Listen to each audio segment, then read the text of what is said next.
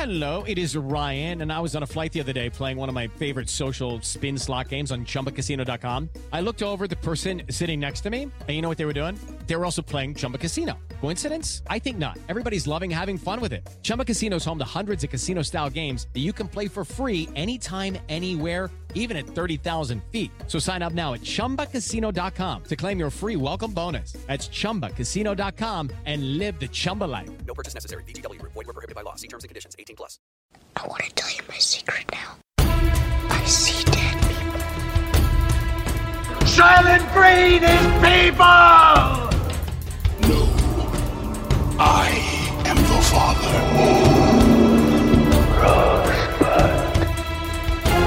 What's in the box? You maniac! You blew it up! Damn you all to hell! Hello, and welcome to another Slate spoiler special. Today, we are going to be spoiling T6, the sixth installment in the Terminator franchise, also known as Terminator Dark Fate, directed by Tim Miller, produced by James Cameron. Yeah, he was one of the producers and also uh, is credited as like one of the four or so screenwriters who helped come up with the story. Right, so he's back with the franchise for the first time in a while. We'll talk about the history of the Terminator franchise, which goes back now more than 30 years. But first, let me introduce my two co-spoilers. You just heard Forrest Wickman, Slate's culture editor in New York. Hey, Hey, Forrest. Dana. And from Philadelphia, we have Sam Adams, Slate's culture writer, film critic, Terminator expert, I hope. Hi, Sam. That's me. Hello. But I actually need him to save me because you guys are going to see as we try to reconstruct this movie that it's one of those movies that just it leaps out of your mind the second that you've seen it. So the idea of going back plot beat for plot beat and reconstructing this is going to be a journey into some sort of fantasy Terminator world that exists everywhere and nowhere. As this movie does in a way, it's bringing back all these Terminator callbacks, but what is it in and of itself? It's sort of this protein blob, not unlike the black blobby substance of mm-hmm. one of the villains, which we will get to. But before we start on this movie, I wanted to, as usual, ask both of you whether or not you generally like and would recommend this movie, and also because it's part of such a long tradition, can you just revisit your own Terminator histories? How many of the six now movies that exist have you seen? Roughly in what order? You know, sort of how far back and how deep does your um, love for and knowledge of the franchise go? Forrest, I'll start with you. Sure. Um, I would give this movie a thumbs up. Just as Arnold Schwarzenegger does as he descends into the Into the molten, molten metal steel. at the end of Terminator 2. Um, and as that tone of voice maybe suggests, I, I, there is a version of my life where my entire career path up to now was determined by one event that happened, you know, uh, not quite 30 years ago, which is that when I was roughly five years old, I think, I believe in the basement of our new house where we had just moved, we watched on VHS Terminator 2 Judgment Day, and it became my favorite movie for a time. So I had two older brothers, and it became sort of part of my identity. I think that I was somebody who kind of knew the cool shit in terms of movies and music because I had older brothers, and that led to me becoming more of a nerd in terms of movies and music, and eventually books and so on. And then it became my job to be the person who is trying to know about movies and music and have good taste in them and so on. Wow. So you were formed by T2, which you saw before the first one? Yeah, I think so. I mean, I I think you know the original Terminator was on TV a lot, although it's of course not quite the same on TV. But it was only later in my 20s that I went back and rewatched the original Terminator and it was very hazy. So I mean, I Terminator 2 was probably the bigger movie for me as a kid and I think a lot of um, millennials think of Terminator 2 as the best Terminator movie, which is uh, heresy to uh, people of older generations, I think. And in fact, like David Foster Wallace has this whole essay about how Terminator 2 is the worst sequel ever made. And as a child, I did not believe that. This movie, it doesn't work as much more than a nostalgia delivery system, but I think as a nostalgia delivery system, it worked very well for me. I mean, it knew where to push my my buttons. I just can't, I'm so interested to hear how this movie brought you any pleasure other than like the Oh, saddest retread of ancient memories of, of cinematic pleasure. Sam, what about you? Uh, well, I saw Terminator 2 on my first date. Uh, shout out to Gwen Cessnack. Um, wow. And uh, that is also my review of Terminator Dark Fate. Um, you know, it's, it's um, I, I, my history with, I was older than five when I saw T2 uh, for the first time, but I think my, my arc with regard to it is pretty much the same. I might have watched the first one on VHS before the second one came out. I don't remember, but that was definitely like it was, it was a huge event to see that that movie in, in 1991. It had like the you know these amazing like ILM morph effects that everybody was like so jazzed for this liquid metal stuff. Um, you know, James Cameron was just kind of at you know at the kind of peak of his powers at that point. And this is a movie that kind of really deliberately continues in that lineage and explicitly throws out all the other sequels uh, that came between them, all of which I have seen, um, none of which I think are any good. Um, so that is, I, I, think, a good a good move. And this is not. Uh, there's no reinventing or re CGIing of the wheel here, but it is uh, like the Terminator, a machine that is built to do a thing, and it does that thing quite well. Yeah, in fact, like the, the villain of this movie, I think, is kind of a microcosm for the entire movie, in that he is literally just the chrome skeleton of the T 800 from the original Terminator with the sort of liquid metal substance of the T 1000 Terminator from Terminator 2. Just turned black. Layered over each other, turned black, which of course makes it completely different. Um, there are some other small changes that I think we'll get into, but it, it mostly just tries to take part one and part two and then mash them together, your favorite parts from both, and there you go, Terminator Dark Fate. Well, I guess in order to set up my negative response to this movie, I should give my own Terminator history. In my review of this, I compare myself to the Linda yeah. Hamilton character Sarah Connor in that I too am a grizzled veteran who's been around since the early first Terminator days. And I remember the sensation that the first Terminator made, which is a very different one than Terminator 2, which was a huge right. cultural event at the time. It was the movie of the summer for sure, that summer, right? I think and it was the most expensive movie ever made at that point that sounds Cameron like, right? and that it used that as a marketing tool, probably. And you know, just the way it, it, looked, the special effects. It was it was the hot movie of the time. I can see why Sam, it would be your date movie. You know, it was a thing you could have conversations about because it also had this sort of political allegory, right? It was the the period of Rodney King and the L.A. riots, and just a moment that seeing a cop, seeing a villain who could go in between sort of liquid metal evil person from the future and L.A. cop. You know, it was a very sort of telling image to have on screen. It was the conversation piece movie.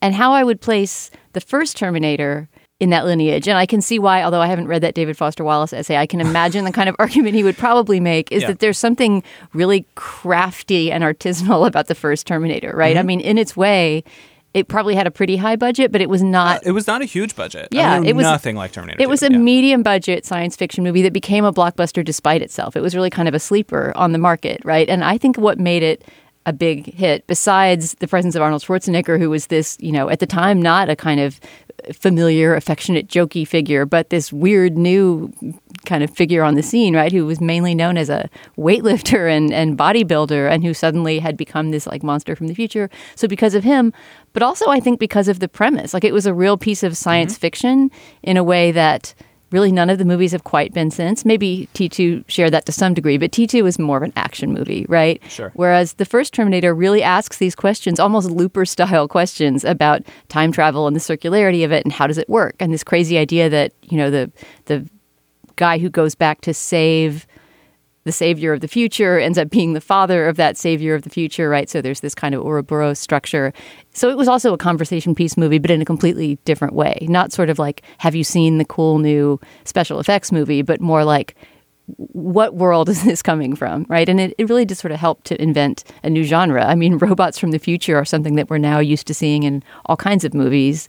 And, uh, and so I guess I remember it as being innovative in that way. Like James Cameron, I never regarded anything that came in between as mattering at all after T2. Was very relieved that this movie was absolving us as viewers of the responsibility of caring about the Claire Danes installment, you know, yeah. the, the Christian Bale installment or anything that had happened in the interim because they didn't have Linda Hamilton. I mean, the big draw here is really that Sarah Connor is back. It's not the first time Arnold has come back, but it is the first time that the two of them have come back together. Um, All of that said, I'm going to need you guys to engage in some sort of forensic reconstruction of the story of this movie because I really do just remember it as a long, loud, noisy blur. And the only note I was saying as I opened my notes from the screening is something about how there's an opening car chase through a fruit market, which just struck me as the biggest cliche possible. And I never really thought the movie recovered from that level of uh, familiarity. But where do we begin this movie? How do we fit this into the time loop of the previous Terminators? The first thing that happens chronologically, I'm not sure it's the first thing in in the film, but when they made a, a sequel to James Cameron's Aliens, um, Alien Three, people were really outraged. It felt like it was a big slap in the face that the first thing they did in Alien Three was kill off Newt, um, the kind of child character that James Cameron had introduced in, in Aliens. Um, so of course, this Terminator sequel, which is officially approved by James Cameron, begins by killing off the boy character from T2, John Connor, um, who apparently was saved at the end of that movie for like a couple of years. Um, and then another Arnold Schwarzenegger Terminator tracked him down and killed him. Um, so that kind of sets us up with uh, the return of Sarah Connor, but not the return of John Connor in this movie. Which kind of puts the lie to the entire circular framework of time travel that's been set up by the whole thing, right? Because without any John Connor, how was there a rise of resistance against Skynet? Well, this is something this movie explains. So, I mean, these movies have not lost their interest in time paradoxes, but what they've started doing is just like recreating new time loops over and over and over. And and yes, I mean, this movie completely undoes you know all of the importance of you know everything that happened in the first two terminators basically and what it creates is that instead of the skynet dystopian future happening we have this different dystopian future in which there's another company called legion All they did is also- rebrand it. Yes, it's- Trunk. It's Trunk, the company. I mean, as as uh, to get a flavor of the dialogue uh, of this movie, as Sarah Connor puts it in the opening narration, she says, "Once I saved three billion lives, but I couldn't save my son. A machine took him from me." And I am terminated, and like the, this movie just has uh, no fear of being very blunt and silly in its dialogue, and grasping at every possible pun and callback it can make. And there are like two in there. Also, Sarah Connor is just constantly bragging about how she once saved 3 billion lives, which is one of the more delightful aspects of this movie to me. But yeah, John Connor is dead. Ed, everybody hated Ed Furlong, and uh, now people who hated him, including that David Foster Wallace essay, Dana, is basically just like, oh, it was pandering to kids. That's why it sucked. I mean, that was uh, one of the main points. And so uh, he would have enjoyed seeing that. And now we go to Mexico City 22 years later. Quick question though: the moment where you see Edward Furlong Oh, get yeah. killed by a Terminator at the beginning, sort of like the cold open before we get to the real beginning, 22 years later, Yeah. is that cobbled together from old footage? Is it digital de aging? How did they get that scene? It is um, neither, as I understand it, and I wondered this too. I mean, it's quite convincing. Even the fact that you're asking is is a compliment to the visual effects team. And my understanding is that what they did is they used Ed Furlong as a reference for this person, but kind of just constructed in the same manner as Gemini Man, the new um, Ang Lee movie did. They sort of constructed a new young Ed Furlong the same way that movie constructed a young Will Smith, and just had somebody kind of be his body double and pasted the face on, and uh, it really works. But Linda Hamilton must be digitally de aged, right? Yeah, I didn't. I guess I didn't get quite that far because the de aging there is not quite as dramatic. And you only I see them in a longish shot, I think, right? A fairly Yeah. distant shot. It's not like you're getting repeated close ups of their faces a la The Irishman. Right. Yeah, it's really effective. I had thought it must be like a deleted scene or something, but So the movie presupposes that that happened back just very shortly after the events of T2, Mm-hmm. apparently, when Edward Furlong is still a young teenager. And then we fast forward to 22 years later in Mexico City. Mm-hmm. We haven't met the new Linda Hamilton yet because first we have to get to know this new character, the new Terminatrix who gets sent back. Or I guess you wouldn't call her that. She's the Terminator killer who gets sent back, played by Mackenzie Davis. Yes. Yeah.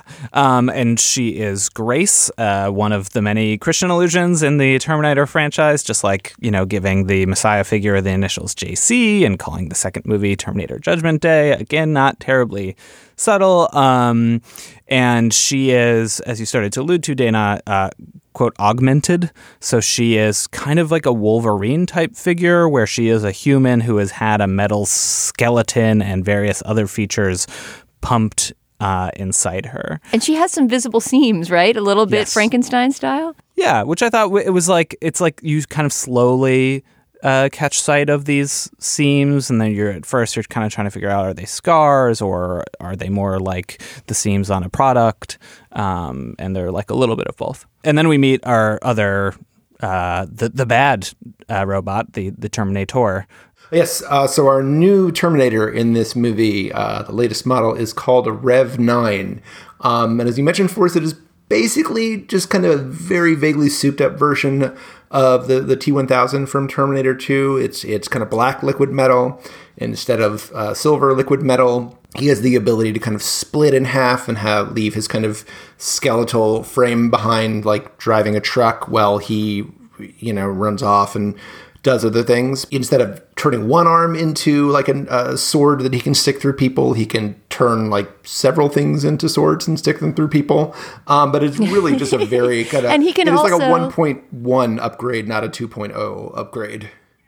yeah, really, it's it's really not worth taking in your old model to the store and trading it for the new new one. But he can also, and I, I believe T two could do this. He can also take on the guise of people that he's killed, right? Yes, and take on their voices. One thing that he could do that I wanted to talk to you guys about because I you guys probably are not going to be very interested in this, but five year old me was very interested in this, which is that if I remember correctly, very early in this movie, he turns his hand not into a sword, but into a gun, which is the thing that I always wondered like, why doesn't T 1000 do that um, in the original movie? And this one does briefly in his first appearance, and then I think he never does it again. Which, I mean, granted, he often is able to find plenty of guns around just because there are a lot in Mexico and the city and in America. Um, but he only does that once, right? And I don't know. I mean, it kind of raises questions about what the limits of his ability Right. are. Like, he can create moving parts and like fire parts of himself off in other directions, but uh, it's not fully explored. Right. So his goal and his goal in this movie, uh, the the John Connor of uh, Terminator: Dark Fate, is a woman named uh, Dani Ramos, played by Natalia Reyes, and um, she is, uh, you know, just a kind of ordinary like uh, auto plant assembly line worker in uh, Mexico City. Doesn't have any idea why she is uh, being targeted by this thing, and Mackenzie Davis, uh, Grace does not have time to tell her. Instead of come with me uh, if you want to live, she tells her she has about 30 seconds to get out of there. She's going to be dead. Um, it, it's, which is another one of the things of this movie. It's like, what if we just said the same line like slightly differently?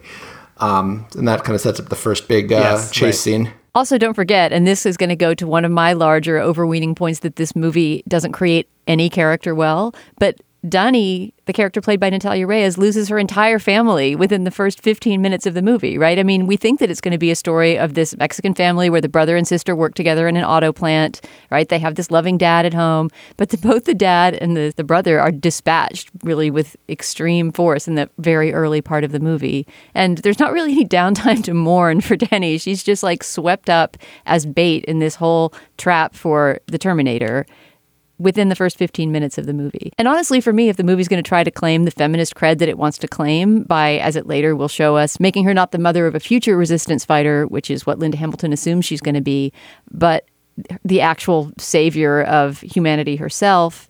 If it's going to claim those laurels for its head, I just feel like there should be a little bit of time knowing who this character is and why she's motivated, you know, why she's going to be this great leader who's going to be motivated to save the world.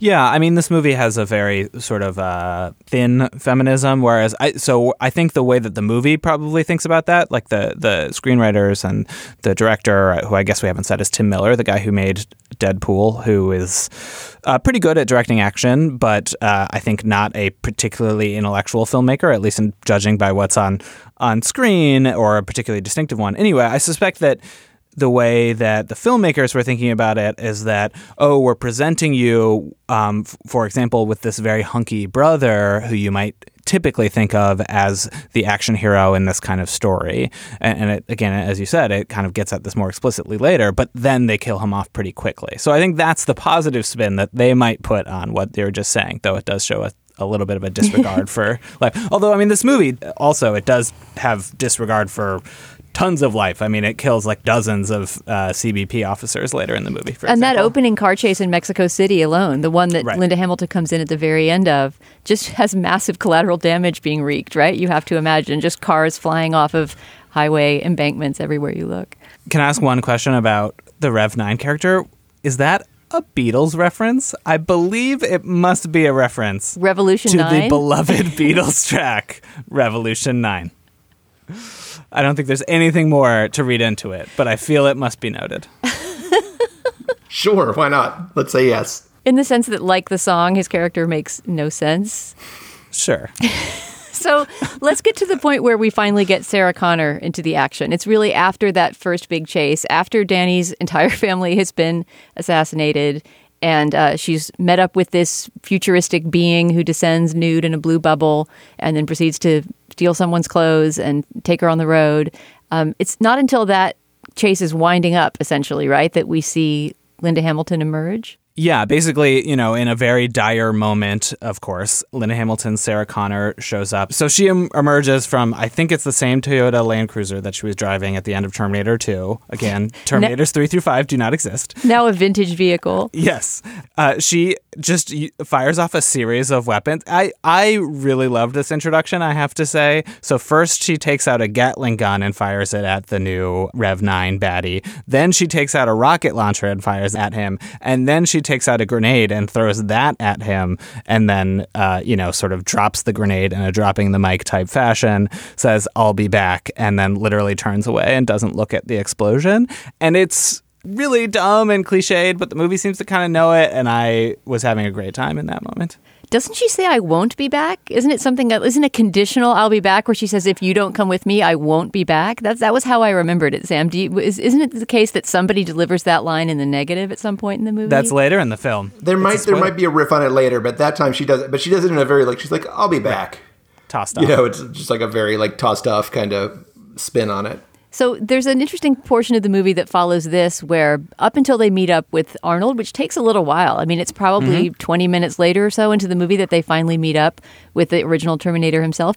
But there's a period where this becomes kind of an all female road movie where the three women are trying to get across the border into Laredo with no documents for Dani, um, a slight nod at kind of political reality that isn't really very resonant or, or carried through on in any way. Yeah. Um, and how is it that they make it past the border, actually? I don't remember. Well, so they, I mean, they end up getting arrested. So yeah, I mean, bas- we we get to know our characters for a little while. So we get to know how Sarah Connor is this character who has been fighting off Terminators something like every two years for the last, you know, two decades, twenty two years. Very vague. Which- I want to know more about that because she has she has this line, which I admit is a great line about all I do is hunt Terminators and drink until I pass out. I drink, right? yeah, I hunt Terminators and then I drink until I black out. That's the entire story of her life that we're given, which I love as her cover story, the very first thing we learn about her, but we never, ever hear anything about what those 22 years held in terms of how many Terminators did she hunt? Who Yes. were they coming back for?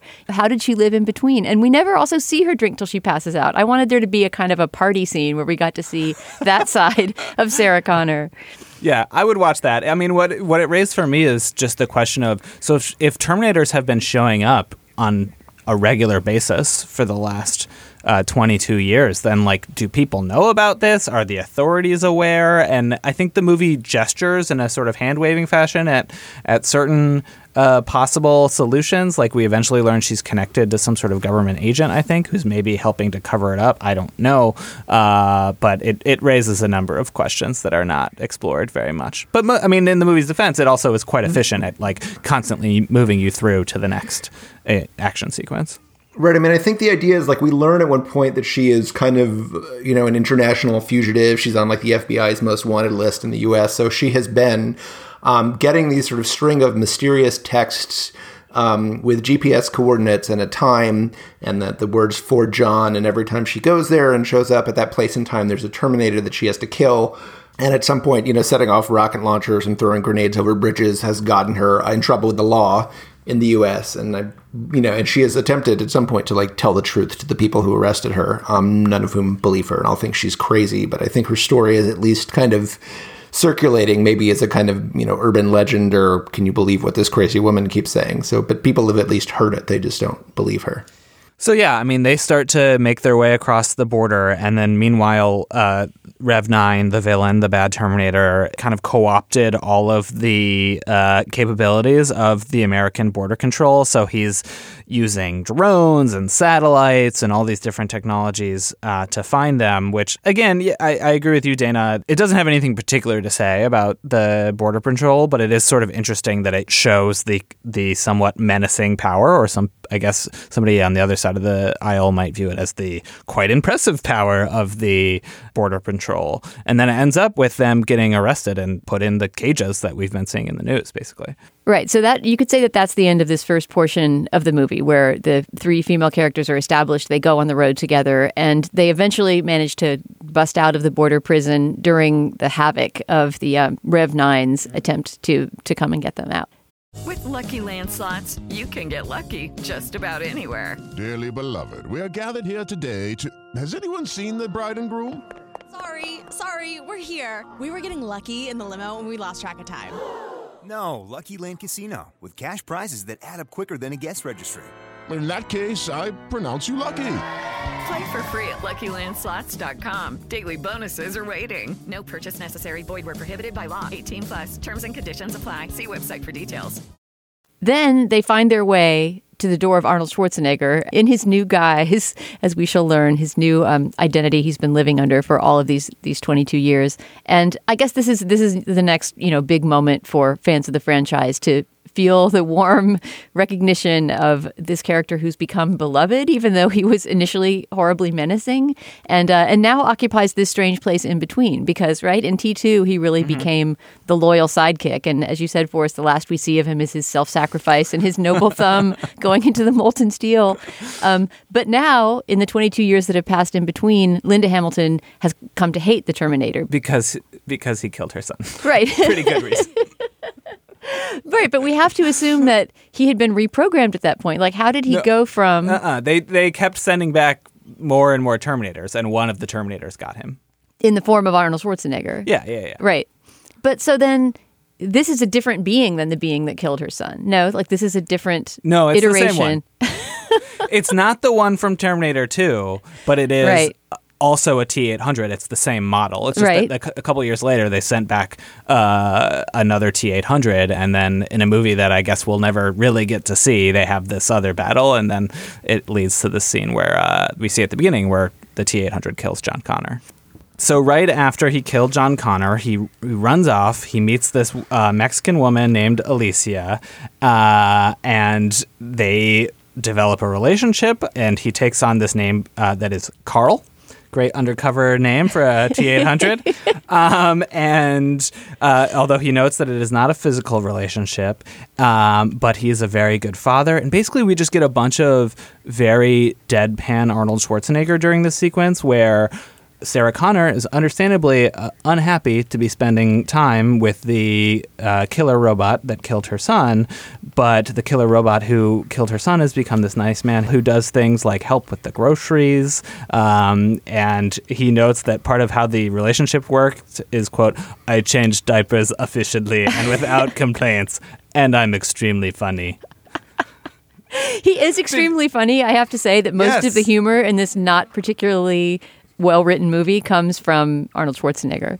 I mean, it's like the writing of the movie is very dumb, but it's kind of dumb funny. I do like the moment when Sarah Connor observes of the, the Carl identity he's taken on. Do, do they not notice that you never eat or sleep? I'm not sure how he or that you weigh 400 pounds. yeah. Um, I mean, Forrest, you mentioned, you know, Tim Miller, the director of this movie, not being maybe particularly smart or certainly being, you know, interested in subtext. And I feel like this is one of the places where that really shows up. I mean, these movies have, you know, in their own sort of, you know, James Cameron B movie way, I mean, they have some sort of abiding interest in, you know, the dividing line between uh, human and robot and what you know what differentiates one from the other and the idea here is that this one t800 carl um, killed john connor and then after that he had no further commands after that. So he was just kind of left to wander around on his own devices. He apparently grew both a conscience and an appreciation for drapes uh, because that is the trade that carl has been in all this time. And that is a weird not a particularly plausible idea but that is an idea, at least, that if you leave a robot kind of just walking around, uh, you know, has nothing left to kill, that it will sort of eventually become more human. It's like the movie that just tells us that just to kind of cover over a plot hole and then never goes back to it or shows any interest in that. And it's that's like a big idea that you can't really just kind of drop and forget well, about. But yes, I mostly agree with that. Although I will say it, it definitely helps that the this franchise has already shown us in Terminator 2, which, as far as this movie is concerned, is like the, the last Terminator movie you saw, it showed us in Terminator 2 exactly how a robot can uh, kind of develop a, a, a, conscience and learn to be human and learn how to. Uh, attempt to make jokes and speak Spanish and all the things that Carl ends up doing. Like in many ways, this character of Carl is the logical progression of the character arc of the T eight hundred from Terminator Two. Yeah, and interestingly, you could say that it's the reverse. I mean, Sarah Connor has become a machine in a way, right? right? I mean, she's lost some portion of her humanity and is now just completely focused on killing Terminators, whereas Carl has has gained in humanity.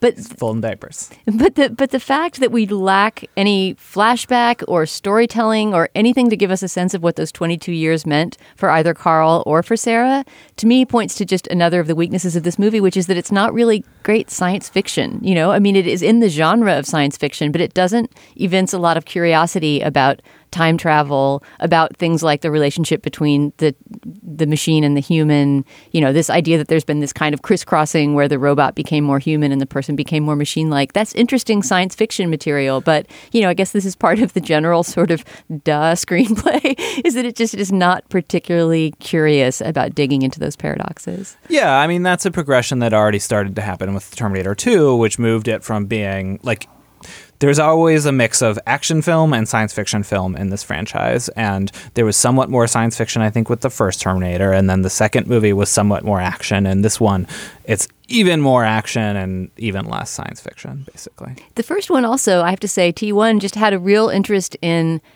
human psychology, you know, in the changing relationship between Sarah Connor and the guy who comes back and ends up becoming the father of John Connor. Kyle, is that the character's name? Kyle Reese. Yeah, Kyle Reese. There's an actual relationship that develops between them, and you have this sense that, you know, a person who had this freakish intervention in their day where a future naked guy in a bubble came down, you know, somehow goes from being just a terrified bystander, which is all really Dani ever gets to be in this movie, to being an, an actor in their own fate. There is no fate but what you make, Forrest another callback that comes along in this movie, which was originally in T2? I believe it started in the first one, and then it's what Sarah Connor carves into, I think it's like a picnic table towards the end of Terminator 2 before they go and save the future, or attempt to temporarily.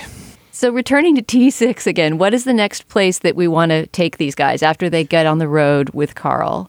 Well, so basically, they, they have to kill the Rev 9, right? And so they come up with this elaborate plan that involves using um, Dani as bait to attract the Rev 9 towards them. So they're on their way to getting um, the one weapon that they think can defeat this seemingly unkillable robot, which is an electromagnetic pulse, an EMP which you know they're picking up from some uh, kind of shadowy military contact, uh, contact, which I think is another aspect of this movie. It's not fully explained, and they just kind of want you to fill it in. Um, but it's there that they get attacked, and that leads to the next big action sequence, and essentially just nothing but action for the rest of the movie. The only part of the, that action that stands out to me, maybe because it reminded me in some ways of the uh, the zero gravity space fights in, in Ad Astra and other movies that take place in space. But there's that moment that they're flying in a some sort of giant military cargo mm-hmm. jet, right? And then there's a whole battle that takes place as they're being it's not zero gravity, but as they're being hurled from one end to the other of this of this unbelted, uncontrolled space. Yeah, I mean, I think it's effectively zero gra- gravity where the, the plane starts nosediving, and then that is often how they create zero gravity for movies, right? Is they they're in free fall, yeah, right? Exactly. And that is a pretty ingeniously staged sequence, I have to say. And that sequence is really like where I started. The movie started kind of started to leave me because there's the first um, chase scene when the Rev 9 goes after Dani in the factory in Mexico City. And that, that's like a sort of classic like highway chase. And that is very, um, I think probably deliberately reminiscent of kind of the big, you know, LA culvert chase in, in totally, T2. Yeah. And it feels like a lot of it's done with, you know, kind of Fast and the Furious style with real cars and practical effects and stuff like this. Um, the cargo plane fight is just kind of like unwatchable like CG glop. Like it just you can't tell like who's falling where or like what's going on. It's just like a big loud mess, and it's um, really shows you kind of where you know modern kind of action direction falls short. Because I've just found that like I'm supposed to be excited in this, and instead I'm just like how much longer is this going to well, go the on? whole movie to me was was kind of indistinguishable CGI glop. So maybe the fact that that sequence at least stands out to me because of its location and the gravity conditions kind of shows how low the bar was set for the action sequences in this movie. Yeah, I think it's a sequence that was sort of better in theory than in practice. Like it was kind of cool to think about how all of the physics were working, but they were not quite clear enough to follow. And I think that's a little bit true of the sequence that follows as well, which is they end up boarding a Humvee, driving out of the plane, which is also very Fast and Furious esque, just like uh, Fast 7 when they drive their cars out of the plane. Um, and they deploy the parachute that's on top of the Humvee, but like the parachute isn't quite working well enough, so they end up crashing into. Is I mean, is it the Hoover Dam or is it just a dam? I don't know. It's a huge ass dam. A very big dam and then they end up underwater i mean this sequence was kind of cool and imaginative because i don't think i've ever seen a humvee drive on the bottom of a river before um, and i don't know whether a humvee can do that maybe we should do some live in studio googling or Uh, whether a parachute would ever support a Humvee. I mean, what material is that parachute made out of? yeah, I, I would not be surprised if that is a real thing that the military does, is like airdrop Humvees into places. But I don't know. It'd have to be a very strong parachute. Yeah, they, I mean, they can airdrop tanks and Right. stuff like that. Yeah, Wow. they can definitely do that. Sam, can you remember how they get to the inside of the dam with the, the Rev 9? Yeah, well, ju- yeah, just to kind of run back this whole thing, like they are flying away in the cargo plane. The Rev 9 steals another plane and crashes it into them and then jumps from his plane onto their plane. They fight over the Humvee. Um, the Humvee uh, plummets out, and then I believe he also then crashes what's left of the plane into this dam. Um, they go underwater, they get out of water, they get going to go back up to the dam, and that's where he tracks them down. So they have this big standoff in I guess kind of the generator portion of the dam. The the only really relevant thing there is that there's a big wheel thing that's spinning around really fast that Arnold can like shove his the Rev 9's face up against and you can watch it kind of get ground away by that. But they decide uh, they've been looking for a kill box um, to lure this thing into and they decide that this is going to be their kill box. Right, and there's a, a sort of character moment there where we have learned uh, via a flash forward that Dani is the new John Connor in the future, that she's the new leader of the resistance, as they call it. Uh, and this is the moment when she decides to take command and say, No, we're going to make our final stand right now. This is our kill box. That's one of the sort of like, ooh, it's feminist moments that this movie like really wants credit for, and that I don't, I really doubt anybody watching the movie does not see this coming. But um, you know, Sarah Connor assumes that Dani, like her, is being preserved because she needs to give birth to the male leader of the resistance. But it turns out that, uh, in fact, Dani is the commander of the resistance and not some theoretical child that she might have at some point. Right, point. which again would be a more believable and more moving plot point if we had seen her kind of emerge into leadership over the course of the movie. I think it's. I mean, it's something that the movie does try to do by degrees over the course of the movie, and this is the moment where she does emerge as a leader. I just think it's it's true that it's like a little uh, ham-handed. It's not it's not subtle. It's just like yes, I'm taking command now. After having been, I mean, after having been an extremely passive and literally bait, right? There's a debate over whether or not to dangle her as a piece of bait. So that, given the fact that that's her character history, I just I'm not convinced. But that's a choice that she makes. They're like, oh, we're not going to use her as bait. And then her one way, and she moves by degree closer to being a leader, is she says, it makes total sense to use me as bait because I'm the least good fighter here. And she kind of volunteers herself, which is a moment of leadership in a way. Right. Since we know that this franchise values self sacrifice above all, right? I mean, that's that's sort of is a, I guess a highly valued moral position to take in the Terminator world. In fact, not one but two characters end up sacrificing themselves at the end of this movie. Should we get to those big moments? Yeah, right. I mean, I think it's even before they leave to do this mission that Arnold Schwarzenegger's uh, Carl, the reformed T 800, says the line that you were referring to, Dana, earlier, which is, I won't be back. Meaning that he, if he sacrifices himself this time, that's going to be it. Yeah.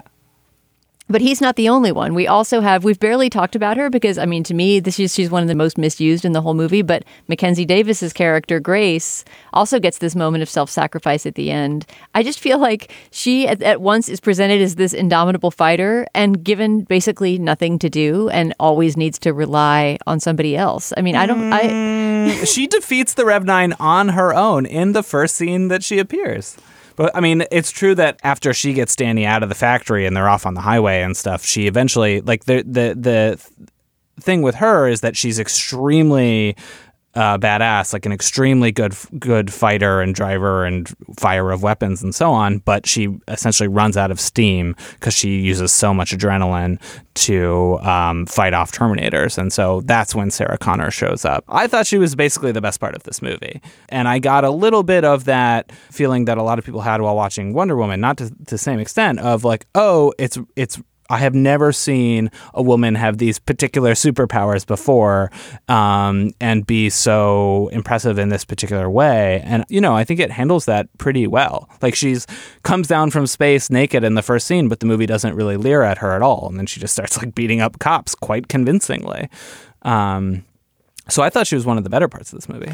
Sam, break the tie here. Do you think Mackenzie Davis is doing anything interesting, or do you feel like she's just being dangled as kind of proof of feminism? That's how it seemed to me.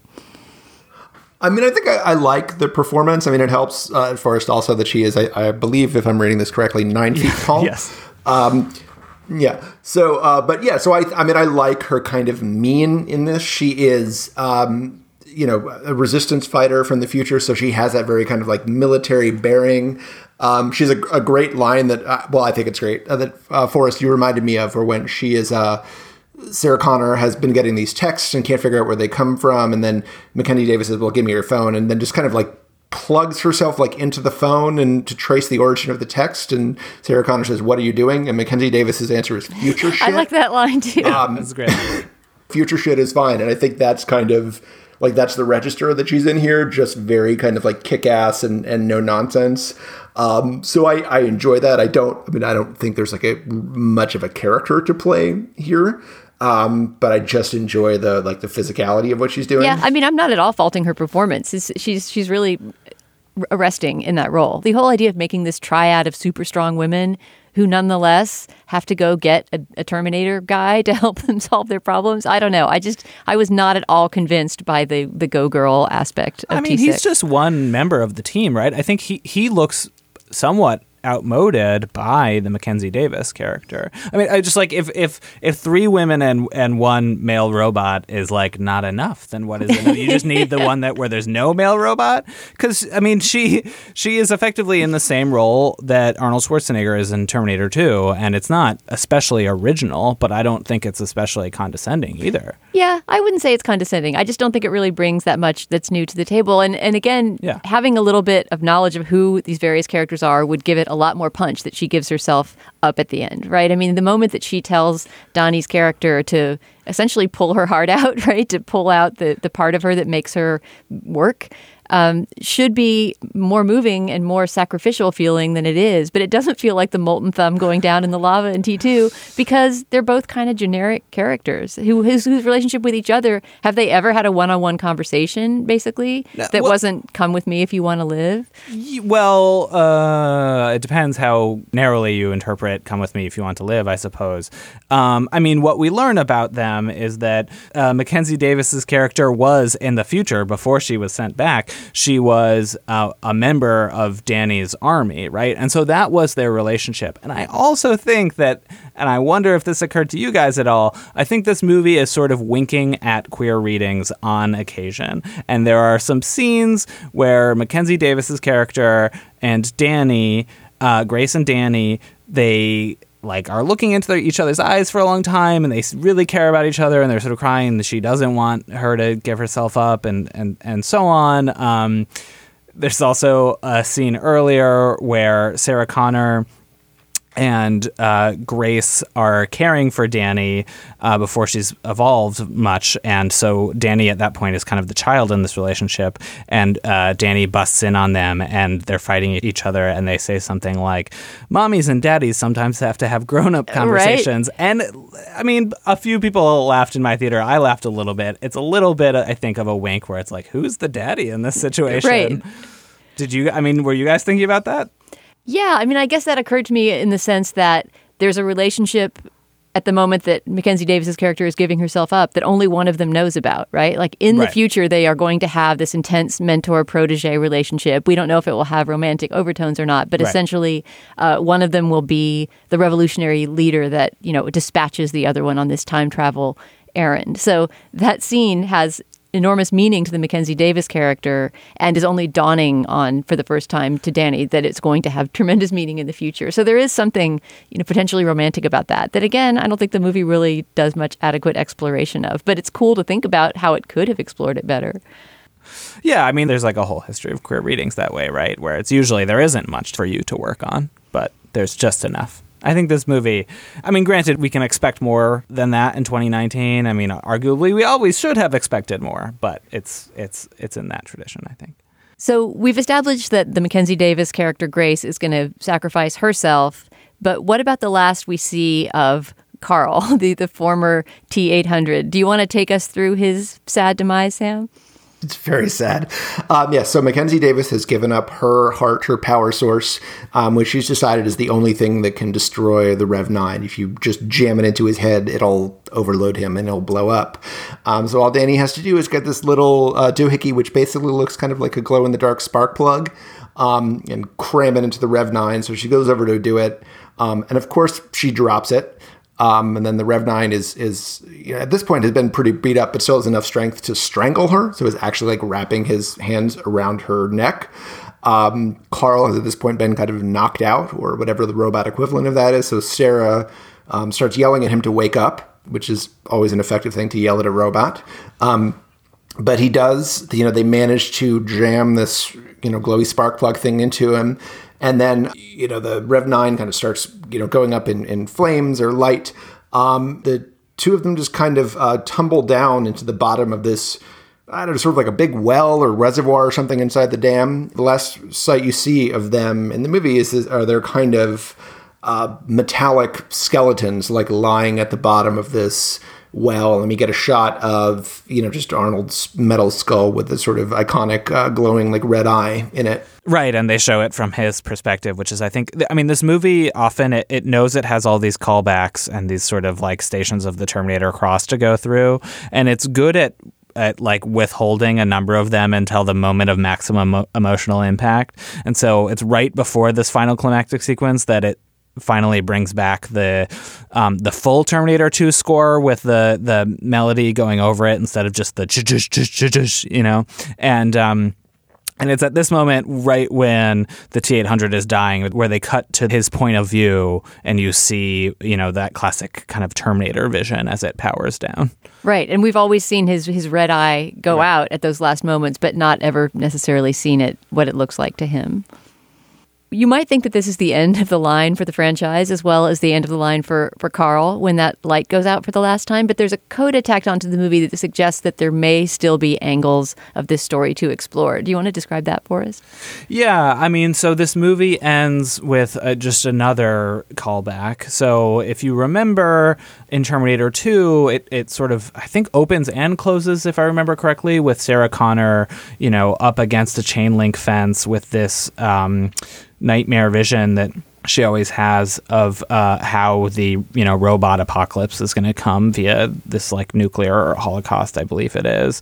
Um, and so here we get Dani instead up against a chain link fence, and she is um, watching the young version of Grace. So Grace before she has uh, grown up and become augmented and a super soldier and so on and Dani is seeing that Grace is okay, and then uh, she and Sarah Connor uh, start to walk off, or maybe she walks off and sees Sarah Connor, and Sarah Connor, you know, tosses Dani the car keys, which I think is a sort of passing of the torch where it's like, okay, Dani, you're the Sarah Connor of this series now. You're the sort of badass woman commander of the resistance who will be guarding against um, all the Terminators who will presumably continue to be Right. Like Sarah back. Sarah and John Connor have become one, basically, right? That purpose has been fused into one Right. person.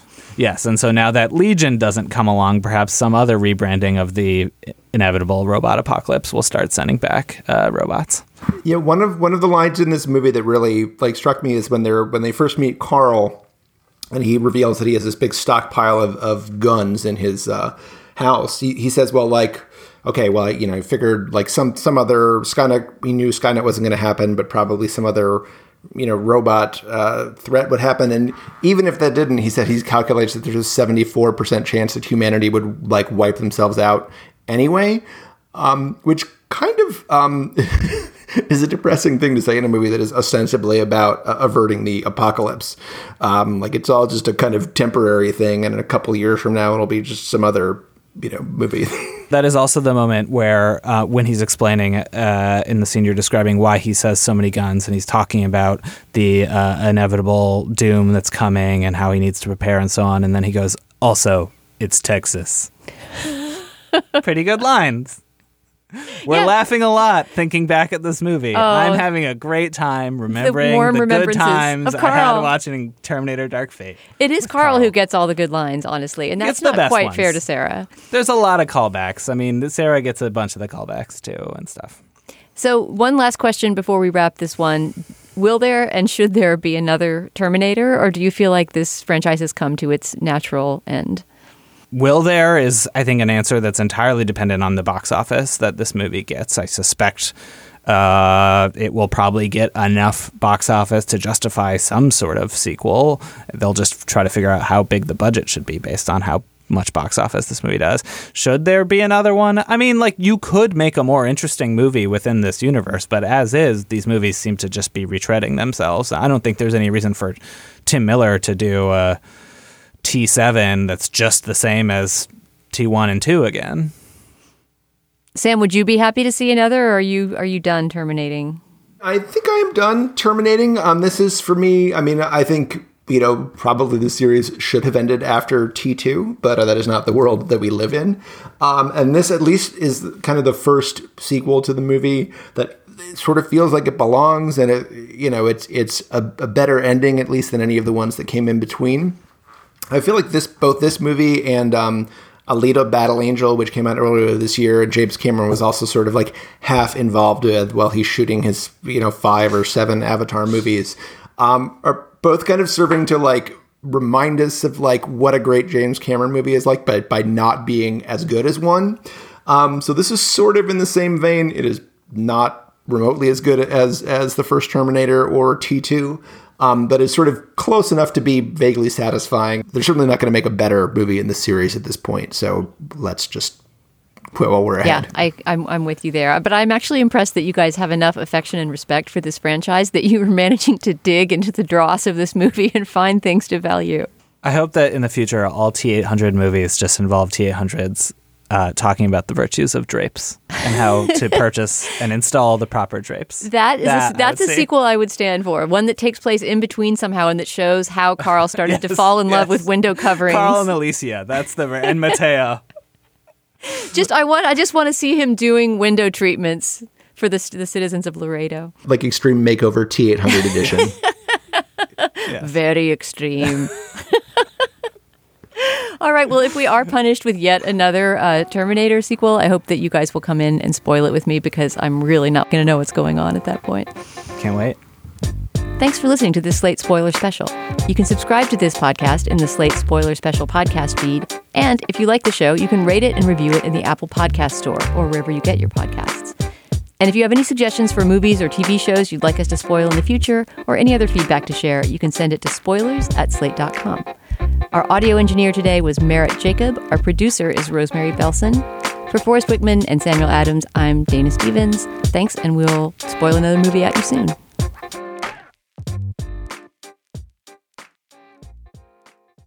Step into the world of power, loyalty, and luck. I'm gonna make him an offer he can't refuse. With family, cannolis, and spins mean everything. Now, you wanna get mixed up in the family business. Introducing The Godfather at ChumbaCasino.com. Test your luck in the shadowy world of The Godfather slot. Someday, I will call upon you to do a service for me. Play The Godfather now at ChumbaCasino.com. Welcome to the family. No purchase necessary. VGW Group. Void where prohibited by law. 18 plus. Terms and conditions apply.